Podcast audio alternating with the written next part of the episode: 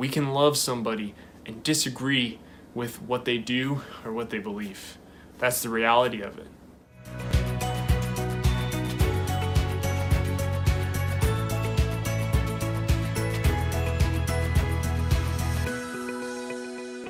Hello, everybody. My name is Adam Cross. I'm an associate marriage and family therapist in Southern California. I'm also a full time Catholic youth minister. And today I want to talk about the intersection of truth and love. So, Reverend Rick Warren, um, he's the pastor of Saddleback Church in Orange County, California. He's also the author of A Purpose Driven Life, has a great quote um, that I really love. And it says that our society has accepted two huge lies. The first is that if you disagree with someone's lifestyle, you fear or hate them. The second is that to love someone means to agree with everything that they believe or do. Right? And I think this quote is so important nowadays in society because that's how it feels sometimes. It feels like if, if I if I even criticize or disagree with how you're living your life, that I'm hating that person. And that's absolutely nonsense. So truth without love isn't truth, and love without truth isn't love. In fact, love without truth can be enabling somebody, can be hurting somebody. You, can think of an extreme example here. We can think of you have a family member or a friend who's doing drugs. Most of the time, we wouldn't have too much trouble saying, you know what, this is really unhealthy, this is affecting our relationship, and ultimately, this could lead you to death. Right? We can speak truth because we love them, because we know that what they're doing isn't healthy and isn't going to help them and is affecting us. But so often, in any other area of life, especially when it comes to sexuality or lifestyle choices, any of those things, we forget that we are called to speak truth and love, and not to only love. Because if we only love, we're not loving them, we're enabling them. Oftentimes, we forget that there's more to life than our physical body. Right? We don't want to tell people what to do. There's fear in that.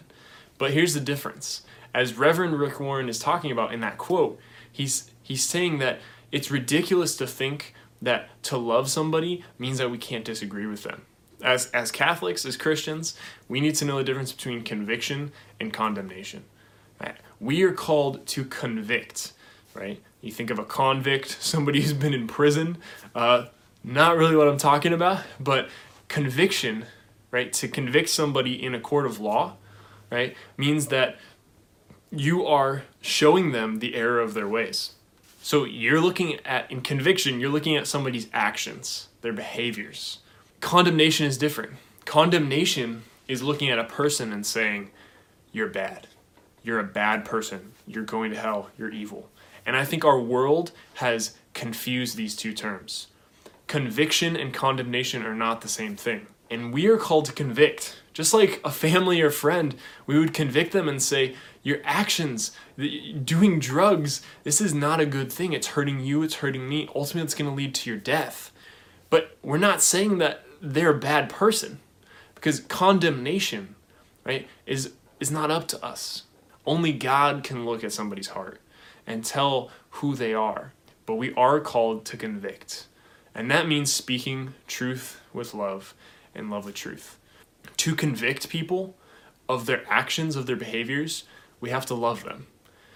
And to love them, we have to know them. That at the base of all of this, the foundation of all of this is relationship. We are called to relationship with other people. If we just like walk down the street and start calling people on their bad behaviors that we don't even know, uh, of course, that's going to come off as, as condemnation or wrong because we don't know them. It takes practice and it requires an intimate knowledge of that person.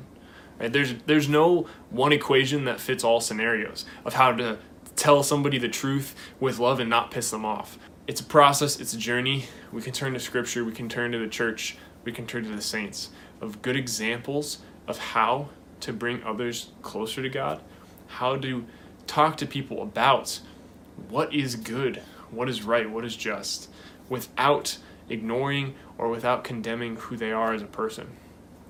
We are called to be at that intersection of truth and assertiveness because that is who Christ is, and we're called to Christ.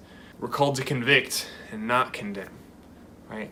We can love somebody and disagree with what they do or what they believe.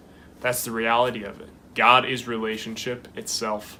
We can look to God to understand how to relate to others, how to love them, and how to be truthful with them.